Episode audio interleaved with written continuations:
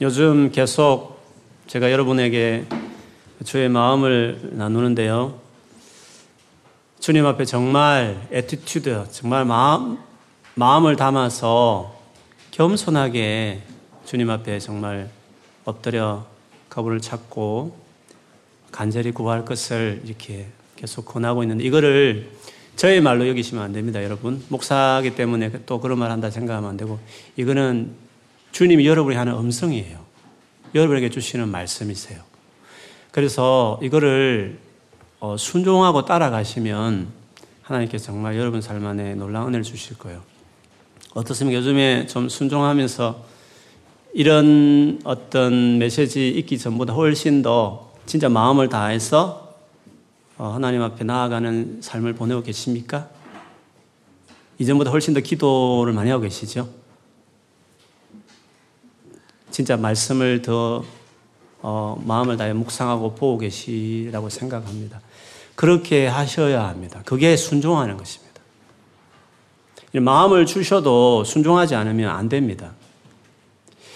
어, 날이 갈수록 성경에도 나오지만 마지막 때가 될수록 사단이 더 발악하고 공격한다고 했는데, 뭐 공격이라는 꼭 아이에스처럼 칼을 목에 들이대면서 믿을래 거부할래 이런 식만 공격이 아니라, 우리의 삶에 그 말할 수 없는 그 눌림들 있잖아요. 막 내 삶 안에 눌리는, 어, 내가 너무 마, 마음이 어려운, 그리고 어떤 감정적으로나 삶에 막 살고 싶지 않을 정도로 버거우게 여겨지는 그것, 모든 것들이 사실은 영적으로 우리를 사단이 공격하는 것일 수 있어요. 그렇기 때문에 갈수록 더 심해질 텐데, 그래서 여러분이 우리의 삶을 주님 앞에 더 나가고 더 드려야 돼요. 영적 전쟁이라는 생각을 여러분이 하셔야 돼요. 그래서 여러분, 어떤 삶이 정상적이냐면 매일의 삶이 수도원 같아야 돼요. 매일의 삶이 우리식으로 하면 수련회 같은 삶이어야 돼요. 아, 그거 너무 어려워요. 좀 삶, 신앙생활 좀 편안하게 해야지 그렇게 어렵게 어, 해야 되냐라고 너무 심각하고 너무 종교적인 것 같아요. 이런 생각하실지 모르지만 아니에요. 그렇게 안 하시면 더 어려워요. 그래서 여러분이 지금 어려운 거예요. 사실은 더 하나님 앞에 온 마음을 다해서 나가면 그게 좀 어려운 것 같아요. 좀 더 일찍 일어나서 말씀 보고 기도하고 좀 더 절제하고, 이게 어려운 것 같이 보이잖아요. 그런데 그렇게 하면 훨씬 삶이 자유로워요. 그리고 뭔가 마음에 딱 강건함이 있어요. 생각과 마음과 삶을 정돈할 수 있어요. 그 삶이 더 훨씬 더 편안해요. 멍에를 메고 내게 배우라. 멍에 어렵고 힘들 것 같이 보이지 아니다. 내 멍에는 쉽고 가벼운데 멍에를 메고 내게 배우면 쉼을 얻는다. 그래서 수도원같이 자기 삶을 주 앞에 헌신해야 돼요. 어중짠게 따라가면 자유가 없어요. 요한복음 팔 장 삼십일 절 삼십이 절에 말하는 대로 자기를 믿는 유대인들에게 예수님 말씀하셨어요. 요한복음의 유대인들은 부정적인 이미지입니다. 주님께 반항하는 자들을, 유대인의 이미지가 그래요. 요한복음에는 그래요. 그런데 믿는다는 것은 예수님에 대해서 호의적으로 생각하는 사람들이에요. 그런데 그들을 향해서 주님이 말씀하셨어요. 너희가 내 말에 거하면 참 내 제자가 되고 진리를 알지니 진리가 너희를 자유케 할 것이라고 이야기했어요. 어중짱게 나를 그냥 이렇게 따라오지 말고 내 말에 remain, stay, 아예 거기 거해버리라, 집을 지어 살아버리라는 거죠. 확실하게 네 삶을 내게 드리라. 그게 내 진짜 내 제자다. 그럼 진리를 알게 되고 자유를 비로소 경험하게 될 거다 라고 이야기했어요. 그래서 이 주님 앞에 자꾸 마음을 드리고 계속 나가라는 것을 그냥 근성으로 듣지 말고 진짜 시간을 딱 확보해서 말씀을 보고 마음을 다 기도를 드리고 하면 달라서게 돼 있어요. 순종하시기를 주의 이름으로 축원합니다. 네. 그래서 우리에게 주님과 이렇게 관계를 맺고 주님과 동행하고 살아가는 것은 너무 중요한 것입니다. 공부하는 것, 다 직장생활 다 연결되어 있습니다, 여러분. 거기에서 힘을 얻어야 그게 삶이 매니지가 되는 것입니다. 주님과 관계는 우리가 너무너무 중요합니다. 오늘 제목 그대로 이거는 죽느냐 사느냐의 문제예요. 여러분, 하나님께서 온 인류를 한번 싹 멸망시킨 적이 한번 있었잖아요. 창세기 육 장에 나오는 육 장 이후로 나오듯이 홍수로 물로 그렇게 사랑하는 당신의 형상을 만든 인류를 한번 멸망시킨 적이 있었어요. 그런데 그때 유일하게 멸망당하지 않고 살아난 사람이 노아와 그 여덟 식구였어요. 아니, 그들은 도대체 왜 어떻게 죽지 아니하고 어떻게 살았을까? 그 이유를 창세기 육 장 팔 절 구 절에 이렇게 말했어요. 노아는 그러나 노아는 여호와께 은혜를 입었더라. 이것이 노아의 족본이라. 노아는 의인이요 당대의 완전한 자라. 그는 하나님과 동행하였으며. 하나님과 동행했다. 그 끝말에 말했어요. 거기에서 은혜를 입고 그 결과가 의인된 삶이고 당대에 완전하다고 할 만한 삶으로 그가 삶이 지탱이 됐어요. 환경이 악하다, 문제 많다. 그게 그때만큼 문제가 많은 데가 어디 있었겠어요. 오죽했으면 그 오래 참으신 하나님께서 다 멸했겠어요. 어떻게 그 어려운 환경에서 노아가 버틸 수 있었을까요? 하나님과 동행했어요. 거기서 은혜를 얻었어요. 그래서 대충 좀 착한 게 아니라 의인이요 완전하다고 말할 만큼 자기 삶을 세웠어요. 그가 본래 의지가 강해서가 아니라 하나님과 동행하는 삶에 자기를 들였기 때문에, 그리고 하나님 음성이 들렸기 때문에, 방주지어란 구체적인 성령의 음성이 있었고, 그래서 그 삶을 들였기 때문에 살아남았던 것이죠. 오늘도 마찬가지예요. 하나님과 관계 안에 자기 삶을 들이는 것은 이는 사느냐 죽느냐 문제예요. 우동 먹을까 짜장면 먹을까 뭐 먹든지 관계없는 그런 선택의 문제가 아니라 이거는 하면 살고 하지 않으면 죽는 절대적으로 필수적으로 중요한 부분이에요.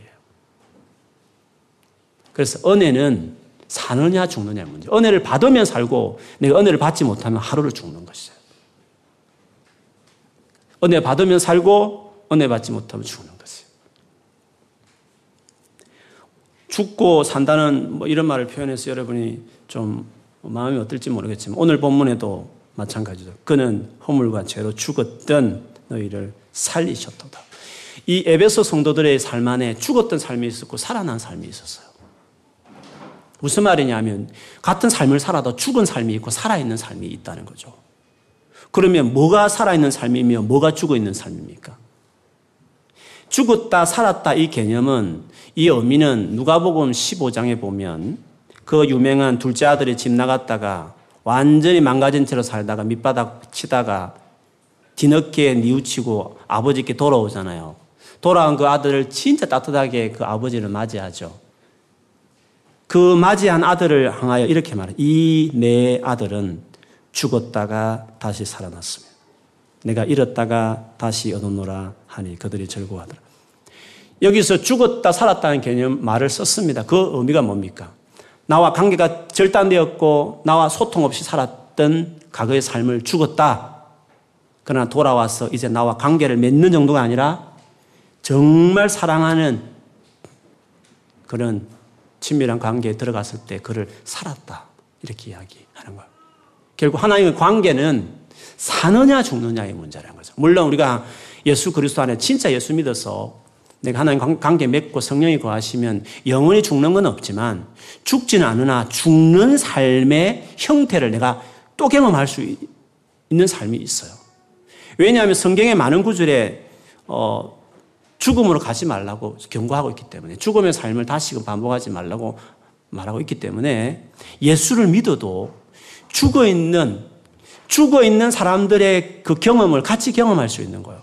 그런데 그것이 무엇이 판가름하느냐 하면 주님과 관계를 맺고 교제하느냐 아니면 그렇게 하지 않느냐, 그 차이에 나오는 거죠. 그러면 주님과 관계 맺지 아니하는, 예수를 믿어도 그렇게 기도하라고 말씀 보라 해도 안 하고 그냥 그냥 주어진 데 하루하루 일가대로 그냥 살아가는 사람이라든지 아니면 아예 예수를 안 믿는 분이든지 간에 주님과 관계없이 교제없이 살아가는 사람은 어떻게 살까? 그거를 오늘 이 절에 말했어요. 그때의 과거란 말이죠. 너희는 그 가운데서 행하여 죽어있는 그 상태였죠.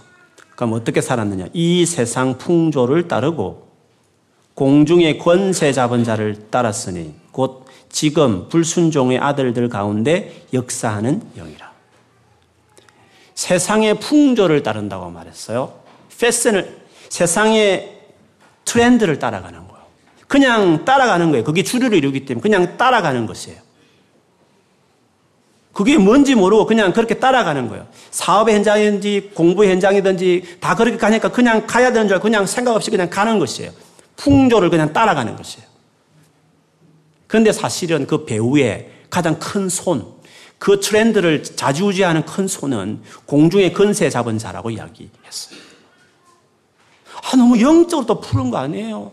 아, 너무 그 이원론적인 거 아니에요? 삶의 현실을 뜯어서 또 영적으로 이야기하는 거라고 말할지 모르겠지만 아니에요. 성경이 그렇게 말해요. 성경이 공중의 권세 잡은 자가 있다 했어요. 뒤에 가보면 불순종하는, 지금 하나님께 막 반항하는 자들 뒤에서 조종하고 부추기고 본인들도 모르겠지만 그냥 자기 옳다고 신념으로 살지 모르겠지만 그 역사하는 영이라, 악령이 있다고 이야기했어요. 그래서 우리가 주님과 관계 맺지 못하면 여지없이 사단의 그 이끌어가는 그 트렌드에 자기를 몸을 싣고 삶을 실어서 그냥 그렇게 쭉 가는 거예요. 오늘날엔 사단은 더 강조합니다. 아주 옛날에는 눈에 확 들어가게 공산주의, 뭐 이렇게 민주주의 이렇게 확 드러났지만 사단은 지금 그렇게 쓰지 않습니다. 지금은 인권, 복지라는 이름으로 그걸 간사하게 둔갑해서 배후에서 자기가 원하는 원래 기독교적인 가치, 가정을 해파시키고 우리의 모든 창조질서를 무너뜨려버리는, 인권을 위하는 같이 보이지만 말살하는 식으로 법안을 만들어내고 사회 문화를 주도하면서 모두가 다 아름답게 생각하면서 그냥 생각 없이 쭉 그냥 가게 사다니 사실은 그렇게 하는 거죠. 사실 인권이 얼마나 중요합니까? 성경만큼 인권을 주장하는 책은 없죠. 하나님 형상대로 지었으니까. 그 외에 인권을, 인권하지만 인권의 근거를 댈 수 없어요. 왜 인간이 귀한데요? 왜 동물은 잡아 죽는데 왜 사람은 못 잡아 죽느냐고. 그 근거가 어딨냐고요.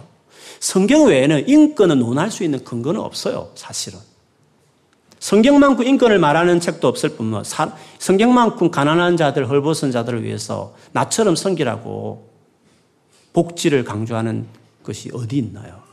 그냥 그 말 들을 때는 다 성경적인 같이 모르지만 지금 전 세계를 뒤덮고 있는 유엔을 비롯해서 전 세계 각 나라의 정치를 푸시하면서 물자 줄 때에, 돈을 줄 때 이 정책을 받아들이면 안 주는 유엔을 중심으로 해서 전 세계 파급되고 있는 이 트렌드가, 그게 가장 눈앞에 들어오는 게 동성애 운동이지만 그 배후에 사단이 얼마나 사상적으로 생각으로 휩쓸고 가가 있는지를, 그거를 모르면 우리는 그냥 그냥 가는 거예요. 그냥. 가장 오래된 버전이지만 가장 잘 통하는 사단이 우리를 끌어가는 방법은 세상의 성공이에요. 그리고 물질적인 풍요예요. 이거는 사단이 가장 우리를 제압하고 끌어갈 때, 인생을 그렇게 살아가게 우리를 이끌어가는 거죠.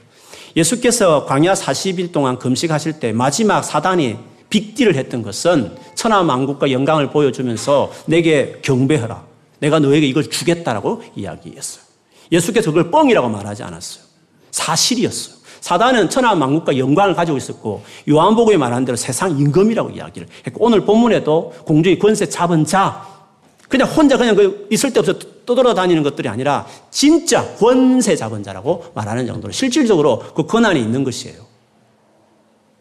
그래서 여기 은혜 받은 어떤 한 사람이 사탄 숭배의 교를 만든 거예요. 아, 사탄이 정말 천하만국 권세를 주는구나. 실제로 사탄을 숭배했고 권세를 취하는 거죠. 그래서 사탄 숭배자들을 들어가 보면 다 지성인들이고 그 세계에 높은 영향을 미치는 사람들이 있어요. 그게 실제로 체험이 있거든요. 그래서 그 사단을 숭배하는 거죠. 그렇기 때문에 모든 성공과 출세는 여러분 올라가면 올라갈수록 알겠지만 결국 거기 맞닥뜨리게 돼 있어요. 그래서 우리의 가치가 성공과 물질의 풍요에 아직도 묶여있는 사람들은 반드시 밑에 있기 때문에 직접적인 영향을 모를지 모르지만 사단을 따라가는 그 영향 안에 우리가 있는 것이에요. 주님이 주시면 취하고 누릴 수 있지만 우리는 그게 인생의 목적이 아니죠. 하나님 나라와 의를 구하는 게 우리 인생의 목적이지 무엇을 더 많이 얻고 누리고 마시느냐가 우리 인생의 목적이 아니고 그건 이방인들이 사단의 수하에 있는 자들이 추구하는 것이라고 주님은 명백하게 선을 그었어요. 그리고 가장 수준 낮은 정책이지만 사단이 우리에게 하는 걸 성적인 타락, 이는 이방인의 두드러진 특징이었어요. 사도행전 십오 장에 이방인들의 악습 중에서 그 나머지는 다 종교적인 것이었어요. 우상의 제물, 뭐 목매어 죽인 것. 그러나 윤리적으로 하나를 딱 집어넣는데 음행이었어요. 음행은 가장 하나님을 떠난 사람들이 쉽게 가장 보편적으로 저지른 죄예요. 이것으로 우리를 완전히 묶어가는 거죠. 사상을, 고상한 사상을 말하고 또 청빈함을 말하고 그리고 깨끗함을 주장하지만 그러나 하나님을 떠난 사람들은 뒤를 들어가 보면 그 엄밀한 것에 들어가 보면 다 추잡해요. 노벨상 후보였던 고은 시, 시인, 이윤택같이 정말 촛불 시위나 모든 공의와 정의를 외쳤던 앞장섰던 문학인들이 지금 밝혀진 바에 의하면 우리를 배신하잖아요. 술자리에서 자기 성기를 드러내고 만지라고 하는 이런 추태를 부리는, 지금 또 자기, 자기 잘못하고 없다고 여전히 문학활동하겠다고 하는 양심이 마비된 사람들. 우리는 한때 그들을 존경하는 문학인을 여겼고 그들의 사상에 영향받고 감동을 입었던데 우리를 그렇게 속일 줄 몰랐다는 거죠. 우리가 어떻게 분별하며 살아갈 수 있느냐는 거죠. 사실은 그래서 하나님과 관계를 맺지 못하면 우리도 감교하게 그냥 속아버리는, 그럴싸하게 아름답게 보여지는 그것에 속아버리는 사람들이 될 수가 있는 거죠. 그래서 주님과의 관계를 맺고 안 맺고는 우리의 삶 안에 제일 중요한 것이라고 볼 수 있습니다. 사단은, 사단은 그러면 이렇게 우리를 끌어서 결국 목표가 뭔가? 목표를 이야기하기를 오늘 본문에 보면 목표는 삼 절 끝에 보면 육체의 욕심을 따라 육체와 마음에 원하는 것을 하게 해서 다른 이들과 같이 본질상 진노의 자녀였더니, 진노, 하나님의 진노를 받게 하는 것입니다. 노아 홍수 때 그 멸망받았던 사람처럼 다시 하나님이 진노하실 또 다른 날에 있을 때 진노받아서 그냥 멸망당하게 하는 것. 그게 사단이 최종적으로 끌어가는 목표, 목적에 있다라고 이야기했습니다. 그런데 여기서 마음에, 육체와 마음에 원하는 것을 하여 이렇게 되어 있는데, 여기서 이렇게 멸망받을 진노의 길을 가는 사람들의 특징을 이렇게 말을 했는데, 영어 성경에 보면 이 육체와 마음에 원하는 것을 한다라는 이 부분을, 영어 성경을 보면 두 단어가 특별히 desires and thoughts, 열망과 생각들, 이런 식으로 표현을 했어요. 사단이 결국 우리를 멸망을 갈 때 생각과 그 desire, 열망을 딱 잡아버리는 거죠. 생각과 그 생각이 나를 열망하게 하고 그렇게 살게 만드는 거잖아요. 어떤 생각이 나를 지배해서 그렇게 나를 움직이게, 이제 열망하게 만들어가는 거잖아요. 그렇게 우리를 진노의 자리로 결국 내가 원해서 가는 거죠. 근데 원하기까지는 생각을 먼저 장악하고 그래서 그걸 원하게 해서 결국 그렇게 행동에 옮기게 하는 것이니까 사단은 그렇게 우리를 이끌어간다고 이야기할 수 있습니다. 그래서 사실은 가장 치열한 영적 전쟁터는 생각이에요. 나의 생각이에요. 나의 생각을, 이게 만일 사단에게 장악당하면 함몰당하는 거예요. 사단의 손에 붙들리는 거죠. 그래서 생각이 영적 전쟁터다, 이런 표현들을 많이 해요. 뭐 세계관, 가치관, 이런 표현을 하면서 이 생각을 어떻게, 프레임을, 패턴을, 생각의 패턴을 어떻게 잡느냐가 중요하다, 이런 말을 하죠. 그래서 생각이 영적 전쟁터와 같다고 이야기를 해요. 그러면 여러분, 우리의 생각이 보통 어떻게 영향을 받습니까? 우리의 생각이 형성되는 데 지대한 영향을 주는, 생각을 지배하게 될 때에 주로 루트가 있는데 가장 큰 루트는 인간관계예요. 인간관계는 우리의 생각에 가장 영향을 주는 제일 큰 루트예요. 그래서 주변에 삶이 너저분한 사람들 보면 인간관계가 다 너저분해요. 왜? 거기서 영향을 받고 그 생각을 받고 생각을 받게 되고 열망하고 그렇게 행동에 옮기게 돼 있는 거거든요. 그래서 하나님께서 이 땅에 우리의 죄 문제를 해결하고 당신 친히 영이 우리 가운데 들어오시기 전까지 저 구약 시대에 율법이 있을 때에는 하나님께서 그 자기 백성의 그 거룩한 아이덴티티를 어떻게 유지했느냐면 이방인과 섞이지 않도록 격리하는 일들을 많이 하셨어요.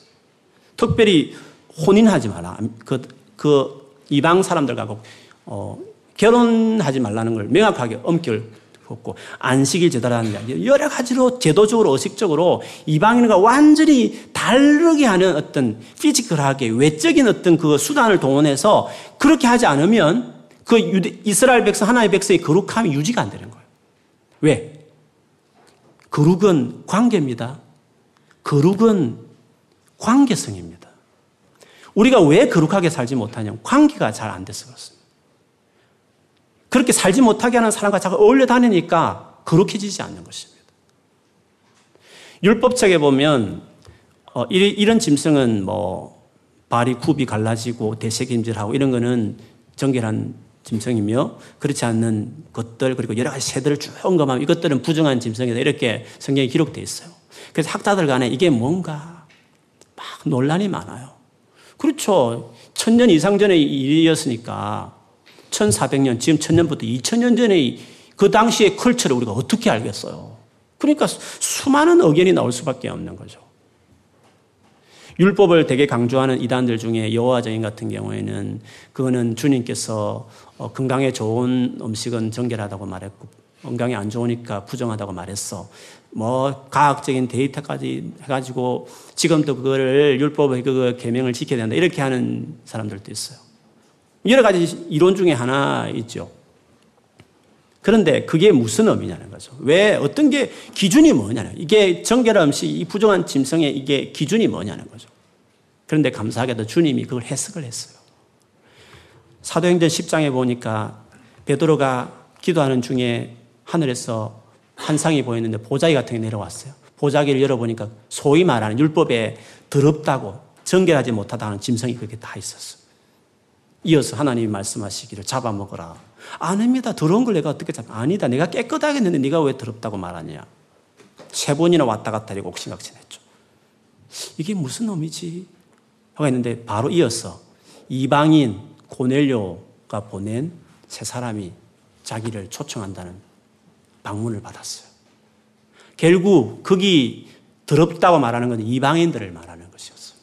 주님께서 한때 그렇게 음식법을까지까지도 격리시켰던 것은 그렇게라도 자기 백성들을 이방인과 섞이지 않게 하고 섞이면 거룩함을 잃어버리니까 일정한 기간 격리하는 초동학문이지만 예수님 오시기까지 좀 유치한 방법이지만 격리하는 방식으로 해서 이방인과 관계 맺지 않게 하고 좀 어느 정도 격리시키게 함으로써 적어도 자기 아들 보낼 때까지 메시아 보낼 때까지는 그 민족성을 거룩함을 그래도 지탱하기 위해서 그래도 힘들었지만 그렇게 하기 위해서 그 일을 하셨다는 거죠.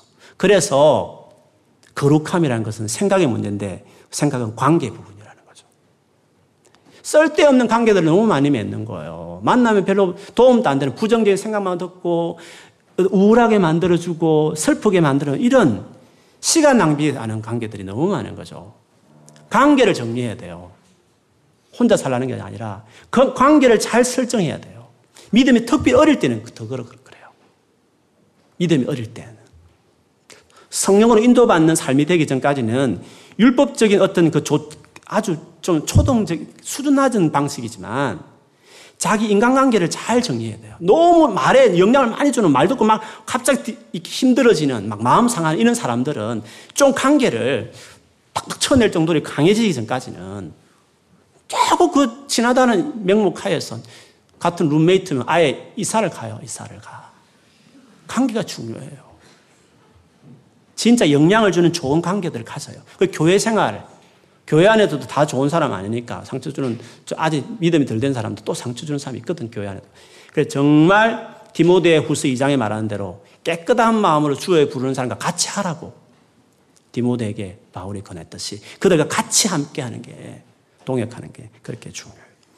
그런데 요즘은 또 달라졌어. 구약시대는 이런 일이 없었겠죠. 지금은 미디어가 영향을 많이 줘요. 미디어가 우리가 우리의 생각과 우리의 보고 듣는 이것들이 우리를 되게 영향을 많이 줘요. 어떤 미디어치고 객관적인 건 없습니다. 똑같은 사건 하나를 받아라도 진보 언론과 보수 언론은 다 완전히 극단과 극단입니다. 견해를 다 줍니다.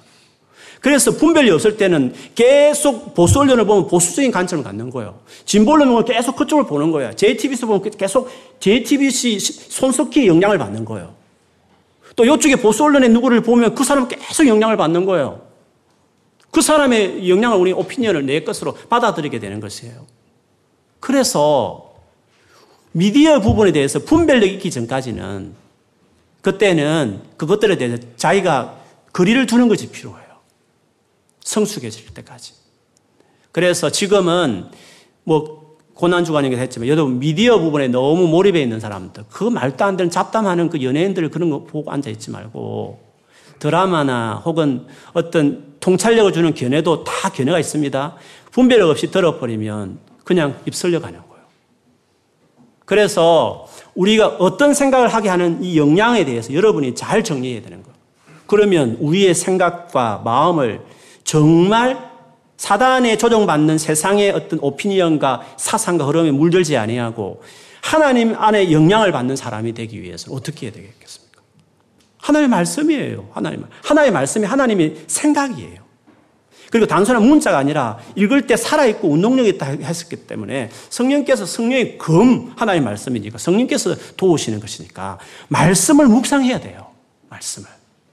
열심히 말씀을 보고 그리고 하나님 그분을 상대로 직접 상대하는 기도 생활을 해야 돼요. 말씀과 기도가 결국 우리로 하여금 생각과 이런 것들을 사단에 조종하게 하지 않고 하나님이 나를 이끌어가도록 할 수 있는 제일 중요한 내가 할 역할이에요. 그래서 서두에 말한 것처럼 기도와 말씀으로 간절하게 주님을 찾는 것은 사느냐 죽느냐의 문제예요. 내 삶 안에 왜 이렇게 어려우냐? 사모도 하고 은혜도 받고 싶어 하는데 나는 왜 이렇게 잘 안 되냐? 관계 부분이 그렇고 미디어가 나를 지배하고 있으니까 하나님이 영향을 주는 말씀과 기도는 안 하니까 하다가 말다가 하다가 말다가 하루에 삼십 분도 꾸준히 안 하는 이런 삶의 태도 가지고 어떻게 신앙의 회복을 구하며 충만함을 기대할 수 있단 말씀입니까? 하나님 앞에 그분이 나의 삶을 그분의 생각이 나의 삶 안에 폭풍이 일어도 잔잔하라 하는 말씀이 울려 퍼지면 폭풍이 잔잔하듯이 내 삶이 폭풍이 일어도 뭐 해라 라는 하나님의 말씀이 내 삶에 울려 퍼지면 잔잔해지는 거예요. 그걸 매니지할 수 있는 여유가 생기게 되는 거죠. 심플해요. 주님 앞에 나아가는 여러분 되기를 주의 이름으로 축원합니다. 그거 해요. 오늘 저녁부터. 내 아침부터 조금 삼십 분 덜 자고 한 시간 덜 자더라도 시작하면 하루 이십사 시간이 잘 될 거예요. 편안해질 거예요. 매니지되는 인생을 보낼 거예요. 그 힘든 인간관계들 거뜬거뜬하게 쳐내면서 상처 덜 받으면 쳐내는 사람 여유를 가진 사람이 될 수 있을 거예요. 그 힘든 게 아니에요. 내 멍에는 가볍고 쉽다는 말씀처럼 주님을 수고하고 무거운 짐을 다 내게로 오라 하는 것 같처럼 주님 앞에 가면 주님 관계에 내 삶을 드리면 쉼이 있어요. 그거를 바쁘다는 핑계로 그거 할 시간 없다고 말하지 마. 다른 건 못해도 그거는 반드시 확보하고 지켜내고 그렇게 튜브 타고 다니면서 이 음악 그런 가요나 듣지만 그 시간에 성경을 정시간에는 성경을 보고 정 없으면 화장실 큰 거 볼 때, 그때라도. 마음을 올곧게 먹어요. 그렇게 주님을 가까이 하면 돼요. 안 될 것 없어요. 성령의 인도를 받는 삶이에요. 성령은 생각을 줍니다, 여러분. 성령이 주신 생각이 있어야 되는 거예요. 성령이 언제 생각을 주시죠? 말씀 보고 기도할 때 생각을 주시는 거예요. 성령이 주신 생각에 대한 이야기를 한다면 로마서 팔 장 육 절 팔 절에 보면 육신의 생각은 보세요. 생각이 있습니다. 육신, 육신은 sinful nature라고 죄성입니다. 내 안에 이 죄성이 물론 사단은 이 육신을 이제 건드리는 거죠. 연결되어서 이제 생각이 발동하면 생각을 다스리는 육신의 생각은 사망이요. 사망이라는 말을 썼습니다. 죽는 겁니다. 죽는 것 같은 삶을 사는 것입니다. 그러나 영의 생각은 여기 영어 말은 성령을 말해요. 성령의 생각은 생명과 평안입니다. 이는 사느냐 죽느냐의 부분이에요. 어떤 생각이 나를 다스리냐가 중요한 것이죠. 육신의 생각은 어떤 그 사단의 생각에 딱 사로잡혀 버리면 하나님과 원수되나니 이는 하나님의 법에 굴복하지 아니할 뿐 아니라 할 수도 없습니다. 육신에 있는 자들은 하나님을 기쁘시게 할 수 없느니라고 이야기했어요. 그래서 에베소서 오 장 십사 절 십팔 절에 보면 그러므로 이르시기를 잠자는 자여 깨어서 죽은 자들 가운데서 일어나라. 우리는 죽는 건 아니죠. 잠잘 수는 있어요. 그래서 잠자는 자가 죽는 것과 달리 표현했어요. 예수를 믿지만 죽은 사람들 같이 사단에 초종당하는 사람들 같은 삶을 같이 살 수도 있다는 것을 지금 바울은 에베소 성도들을 생각하면서 이 말을 한 거예요. 그래서 잠자는 자여 깨어서 죽은 자들 가운데 일어나라. 그리스도께서 너희에게 비추이시니라 하셨느니라. 주님 빛을 비춘다고 말씀하셨습니다. 그분 앞에 나가는 것이 중요한 것입니다. 그런즉 너희가 어떻게 행할지를 자세히 주의하여 지혜 없는 자 같이 하지 말고 오직 지혜 있는 자 같이 하여 세월을 아끼라. 세월을 아낀다는 거 여러분 많이 들었을 거예요. 좋은 것을 선택하라. Make opportunity. 어떤 기회를 잡아라. 선택해야 되는 거예요. 내가 뭔가를 어떤 쪽으로 내가 선택해야 하는 것이에요. 때가 악하니까 많은 유혹들이 있으니까 그러므로 어리석은 자가 되지 말고 오직 주의 뜻이 무엇인가 이해하라. 술 취하지 말라. 이는 방탕한 것이니 오직 성령으로 충만함을 받으라. 성령 충만 받으라고 끝을 맺었어요. 성령 충만함이 성령께서 우리에게 하나님의 생각을 주시기 때문에 하나님의 생각과 하나님의 열망 그 기쁘신 소, 그 뜻을 소원을 두게 두어서 행하게 하시는 분이시니까 그 성령의 그런 은혜를 내가 계속 누리면서 내 삶을 매니지 그러면 살아가는 삶이라고 말할 수 있는 것이 되겠죠. 하나님이 주시는 성령이 주시는 생각을 따라가는 삶을 살아가는 데 있어서 가장 기본적이지만 가장 중요한 원칙이 하나 있어요. 여러분이 하나님과 동행하고 성령 인도를 받는 사람이 되기 위해서 가장 쉬운 방식, 그러나 가장 중요해요. 그게 뭐냐면 몸을 관리하는 거예요. 자기 몸을 잘 관리하는 것이 중요합니다. 여러분 우리의 생각은 몸의 기능을 통해서 옵션을 통해 들어갑니다. 눈과 귀를 통해서 생각을 통, 지배하는 것들이 소스가 그쪽으로 들어가는 거예요. 그러므로 몸을 잘 관리한다는 것은 그 몸을 결국 이끌어갈 생각을 통제하는 것과 똑같은 것이에요. 다르게 말하면 무엇을 보며 무엇을 듣느냐 하는 것은 몸의 기능인데 그래서 그 몸을 어떻게 할 것이냐 무엇을 듣게 하며 무엇을 보게 할 것인가는 여러분이 결정하는 것이에요. 그래서 경건 훈련은 몸 훈련이에요. 몸 훈련. 경건 훈련의 시작과 끝은 몸 훈련이에요. 이걸 너무 또 몸 훈련 이렇게 생각할지 모르겠지만 아니에요. 여러분 그걸 몸이 어디 움직이는 것을 무시했기 때문에 열망하는 만큼 원하는 만큼 자기 삶이 경건하지 않는 거예요. 몸이 중요해요. 몸 훈련. 경건 훈련은 몸 훈련이다. 이걸 생각을 하셔야 해요. 로마서 팔 장 십이 절 십사 절에 보면 그 성령과 관련된 장을 쭉 이야기하면서 이런 말을 했어요. 형제들아 우리가 빚진 자로 돼. 이 빚진 자라는 것은 영어 성경에 we have an obligation. we have an obli, obligation. 어려운 obligation. 어떤 의무. we have an obligation. 우리가 하나의 의무가 있다는 거예요. 반드시 해야 돼. 왜냐하면 우리 한글로는 빚진 자. 빚은 갚아야 되는 거잖아요. 우리가 예수 믿은 우리가 우리가 반드시 해야 될 반드시 해야 될 의무가 하나 있다는 거죠. 뭔지를 계속 읽어드릴게요. 육신에게 져서 육신대로 살 것이 아니니라. 너희가 육신대로 살면 반드시 죽을 것이다. 죽는다는 말을 또 썼습니다. 예수 믿어도 죽을 수 있는 것입니다. 물론 이 죽는다는 의미는 뭐 지옥 간다 이런 개념을 말하는 게 아니라 영적으로 완전히 사단에 사로잡힌 자처럼 살 수 있는 것이에요. 죽을 것이로되 그 다음이 중요해요. 영으로서 몸의 행실을 죽이면 살리니. 몸이라는 것을 말했어요. 영으로서 몸의 행실을 죽이면 살리니.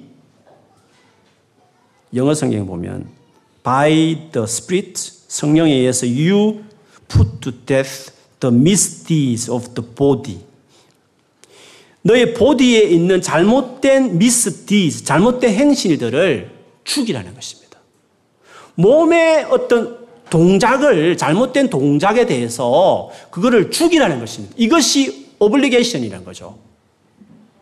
우리가 해야 될 일이라는 거죠. 중요한 일이라는 거죠. 몸의 어떤 것을 단속하는 게 중요하다는 것을 이야기하는 거예요. 그 다음에 그 말 한 다음에 이어서 이런 말이에요. 무릇 하나님의 영으로 인도함을 받는 사람은 곧 하나님의 아들이라. 하나님의 영의 인도함을 받을 수 있다고 말했어요. 하나님의 영, 몸, 너무 하나는 신령하고 하나는 너무 몸을 말하니까 관계없는 말같이 보이지만 이것이 완전히 연결되어 있다는 것을 알 수 있습니다. 그래서 여러분, 무엇을 보고 무엇을 듣느냐는 중요한 것입니다. 여러분이 몸을 어디에 그것을 들었느냐에 따라서 생각을 다스리고 결국 영적인 영역을 여러분을 제압한 것이었어요. 이상하잖아요. 열심히 뭐 하는데 교회도 나오고 열심히 뭔가 막 예배도 드리고 막 열심히 하려고 하는데 왜 이러지? 많은 시간에 눈과 귀를 제압하는 것은 팝송이며 락 음악이며 드라마며 수많은 음란한 영상이며 이런 것들이 나를 영향을 주니까 신체가 그쪽으로 가게 나를 내버려 두니까 결국 그것이 내 생각과 영적인 것까지 내가 묶어버리게 되는 것이에요. 그래서 보디, 자기 몸의 어떤 행실의 부분에 대해서 그거를 잘 매니지하는 게 필요해요. 그거를. 물론 처음에는 어렵게 또 습관이 됐으니까. 그러나 두 번 넘어지고 한 번 넘어지고 이렇게 계속 포기하지 않고 몸의 습관을 들여요. 경건한 쪽으로. 하나님의 말씀을 보고 기도하는 쪽으로. 예배도 더 할 수만 있으면 시간 되면 더 나오는 쪽으로. 이렇게 그런 부분에 자기, 자기 몸을 던지면 거기서 그걸 듣고 그걸 보게 하기 시작하면 빛이 비치면서 내 안에 내공이 생기는 거예요. 우리 식으로 하면. 내 속 사람이 강해지는 것이에요. 그때는 이제 스스로 매니지할 수 정도로 좀 더 여유 있는 그, 그 경건 생활이 될 수 있어요. 그런데 그런 식으로 자기 몸의 관리를 평생 해야 돼요. 평생. 수련회 하듯이 매일 살아야 돼요. 매일. 수도원처럼. 여긴 전쟁터니까 어쩔 수 없어요. 그런 거는 천국 가서 편안하게 하시고. 그렇게 안 하면, 그럼 편안하게 그렇게 아침 일찍 일하는 거 싫고, 뭐 기도 안 하고 말씀 보고 싫으면, 그럼 죽는 거지 뭐, 그러면. 그러면 삶이 더 피곤한 거죠. 한마디 말해도 막 상처받아서 며칠 밤을 끙끙거리면서 상처받았다 해서 그렇게 하는 거죠. 아침 하루에 일찍 일어나 한 시간 기도하고 말씀 봤으면, 웬만한 상처받아 탁 쳐냈을 건데. 그 며칠 밤 그걸 끙끙거리면서 살지 않을 수 있는 사람들이 영적으로 너무 약하니까, 너무 약하니까 그렇게 쉽게 상처를 받고 쉽게 무너지고 넘어지고 그렇게 하는 거예요. 강해져야 되는 그거는 결국 주님의 은혜밖에 없어요. 어떻게 강해지지 그러면? 강해지고 싶어요. 사모한다고 되나요? 사모하는 만큼 몸을 거기에 들여라 말이에요. 몸을. 그쪽에. 하나님이 터치할 수 있도록. 말씀 보고 기도하는 삶 안에 자기를 드리게 되는 것입니다. 그래서 바울은 말했어요. 내가 내 몸을 쳐 복종하게 하면 몸을 천다고 말해요. 몸을 학대한다는 뜻은 아닙니다. 자기 몸을 방향을 조절하는 거죠. 내가 남에게 전파한 후에 자신이 도리어 버림을 당할까 두려워하미로다 라고 이야기했습니다. 그렇습니다. 몸을 그렇게 조합해 드리는 거예요. 오늘 저녁부터 그렇게 하면 여러분 지금 보고 듣던 것들을 딱 단속하고 그렇게 매니지 쫙 정리를 하면요. 달라집니다. 그리고 좋은 쪽으로 성령님께서 말씀하신 루트인 말씀과 기도로 자기 삶을 딱 맞춰버리면 확실히 달라집니다. 금방은 잘 모르겠지만 그런 식으로 한두 달, 일 년, 이 년 가보세요. 딱 강건해집니다. 여간에서 넘어지지 않습니다. 그렇게 하다 또 안 해버리면 또 무너지죠. 그거는 말할 것도 없죠. 그래서 늘 달려갈 길 달리고 믿음을 지키고 믿음에 경주하는 이런 긴장감 속에 평생을 사는 거죠. 아, 그렇게 어렵게 신앙생활 해야 돼요? 그렇게 신앙생활 안 하면 어떻게 하게요? 그러면 무너지고 더 고통스러운데요. 더 고통스러운데. 안식일 할 날을 바라보면서 이 땅에 살 동안 그렇게 자기 삶을 날마다 자기 몸을 쳐서 복종시켰다 하던 바울처럼 그렇게 삶을 살아가는 것이에요. 여러분 느끼실 거예요. 수련회 삼 박 사 일만 갔다 와도 딱 마음이 편안해요. 그렇지 않습니까? 생각도 딱 정리가 되고 막 기쁨도 있고 야 열심히 기도해야 되겠다 말씀 이런 생각이 딱 들잖아요. 삼 일만 격리시켜도 달라요. 왜? 몸이 거기 가 있거든요. 가요 안 듣지 찬송만 계속 하지 막. 말씀 계속 보지 막 주님 찾고 기도 안 될 때도 했지만 막 그렇게 기도하고 삼 일만 딱 격리시켜도 딱 달라요. 몸이 어디냐 따라 다 달라요. 평소에는 우리가 그렇게 할 수 없지만 적어도 하루에 한 시간도 기도 안 하고 말씀 안 보는 이런 식으로 살면 어떻게 그러면서 예배를 회복되기를 바라며 뭐 은혜를 받겠다고 그러며 나도 주님을 좀 뭐 인도를 받고 성령 충만하겠다고 말하는 자체가 우스운 것이에요. 그거는 술 먹으면서 간이 건강해졌으면 좋겠어요. 담배 피면서 폐가 좋아졌으면 좋겠어요. 몸이 그렇게 안 되는데 뭘 그게 그게 그건 그 거짓말이죠. 그거는 신앙생활 어려운 거 아니에요. 여러분이 그렇게 살았어 그래요. 많이 어려운 분이 계시면 전혀 어렵지 않아요. 영생으로 심으면 반드시 성령을 말미암아 심으면 반드시 영생을 거둔다고 말했어요. 육체도 삶은 반드시 그걸 거둔다고 그래요. 심은 대로 거두는 것이 신앙이에요. 확실하게 심으면 그대로 거둬요. 이것만큼 확실한 투자가 없어요. 오늘 저녁부터 여러분 이렇게 강조했는데도 또 다음 주 와도 기도 말씀 했냐 물어보면 똑같아 이렇게 하면 안 돼요. 요즘에 제가 더 집중하니까 확실하게 달라요. 제가 정지 평론도 많이 들었는데 유튜브 보면서 제가 끊었어요.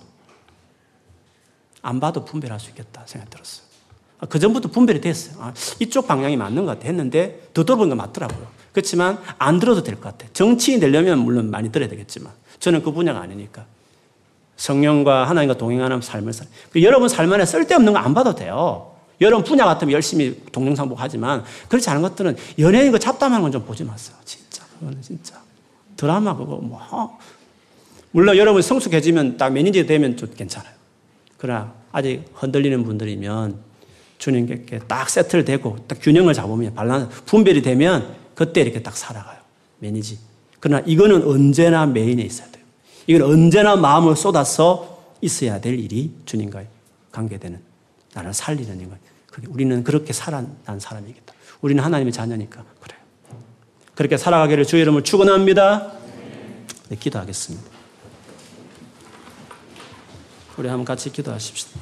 우리가 삶의 어수선하에 있거나 내 삶의 몸이나 생각이나 다 영적으로 연결되어 있다고 오늘 이야기했는데 그렇지 못한 거 있으시면 오늘 당장 내가 순종할 수 있는 부분 순종하기를 결정하고 그렇게 못했던 거 있었으면 용서를 구하 회개하십시오. 그리고 또 그렇게 할 만큼 아직 힘이 딸리는 사람도 있을 것이에요. 너무 중독이 깊은 사람들은 그 행동하는 것도 잘 어렵거든요. 그런데 괜찮아요. 주님께 은혜를 구하면 도와주시고 또 넘어질 수 있으니 괜찮아요. 계속하면 계속하면 근육처럼 붙습니다. 몸이 가면 되게 되어 있습니다.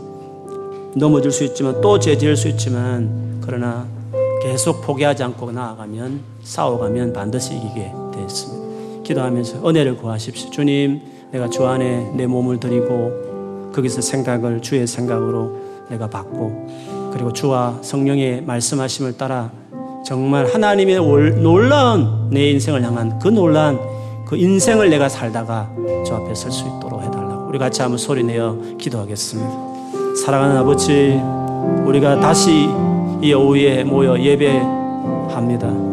여기에 하나님이 영광으로 성령으로 함께 하시니 감사합니다. 이처럼 내가 여기 몸이 왔기에 하나님 나라의 영혼을 새롭게 하고 강건케 하시고 온전하게 하시는 손길을 베푸고 계시는 것을 믿습니다.